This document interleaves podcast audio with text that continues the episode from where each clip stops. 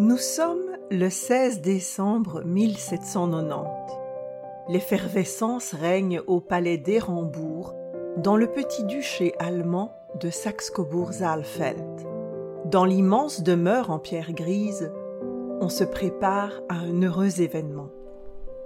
Le duc Ernest Frédéric va devenir grand-père pour la huitième fois. Son fils, François, fait les cent pas dans la bibliothèque main derrière le dos, le regard dans le vide, il s'inquiète pour sa charmante épouse Augusta. Les sept enfants du couple se chamaillent depuis le matin. Cinq filles et deux garçons, pleins de vie et dont il est très fier. En ce jour, pas comme les autres, il en a confié la garde à sa mère Sophie Antoinette de Brunswick. Elle ne se plaint jamais de son âge, ni d'être fatiguée.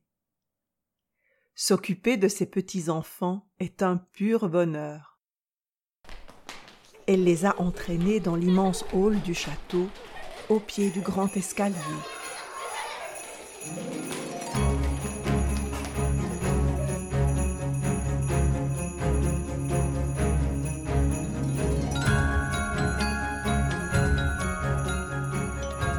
Là se dresse déjà le majestueux sapin de Noël qui accueillera les hauts dignitaires du duché d'ici quelques jours. Les cris et les rires des enfants résonnent tellement qu'on penserait que la fête bat déjà son plein. Des guirlandes et des boules de verre colorées débordent de grandes caisses en bois. Sophie, Antoinette et Julienne s'appliquent à préparer de gros nœuds verts et rouges, tandis que leurs frères, Ernest et Ferdinand, jouent à Colin-Maillard dans les couloirs et galeries, frôlant dangereusement les serviteurs occupés au grand nettoyage. Victoire et Marianne, encore trop petites, sont à la nurserie. Qu'y a-t-il de si spécial aujourd'hui pour qu'ils soient dispensés de la leçon de mathématiques pour les aînés et du cours d'écriture pour les plus jeunes. Ils n'ont pas salué mère ce matin. Le médecin a refermé sur lui les portes en chaîne de la chambre parentale. Les servantes grimpent et descendent les escaliers, les bras chargés de draps et de brocs d'eau chaude.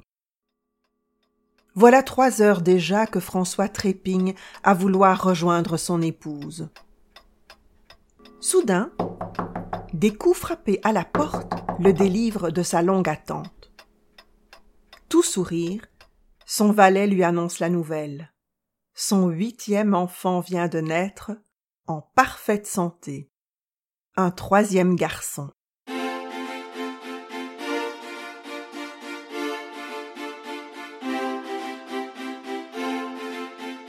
Le prince bouscule les gardes, court dans la grande galerie, atteint le hall principal, manque de glisser sur les papiers de soie, se rattrape sur la petite tête brune d'Antoinette, sa deuxième fille, et grimpe les marches de marbre deux à deux jusqu'à l'étage.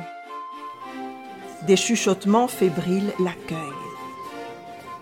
Un attroupement bavard de lingères, dames de compagnie, cousines proches s'écarte. Avec fougue, il pousse les lourdes portes dorées.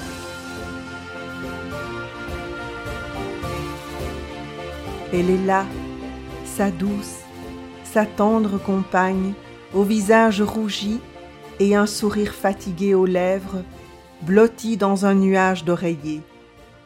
Le médecin le félicite. Les sages-femmes se retirent en le saluant. Son épouse est rayonnante. Il lui baise les mains, écarte une mèche sombre qui colle à son front, s'inquiète de sa santé. Augusta les yeux qui sourient. Elle porte son regard à droite vers le berceau en bois sculpté, d'où sortent de petits gémissements. Un murmure qu'il connaît bien. Et c'est un bonheur répété, mais toujours unique, qui le submerge.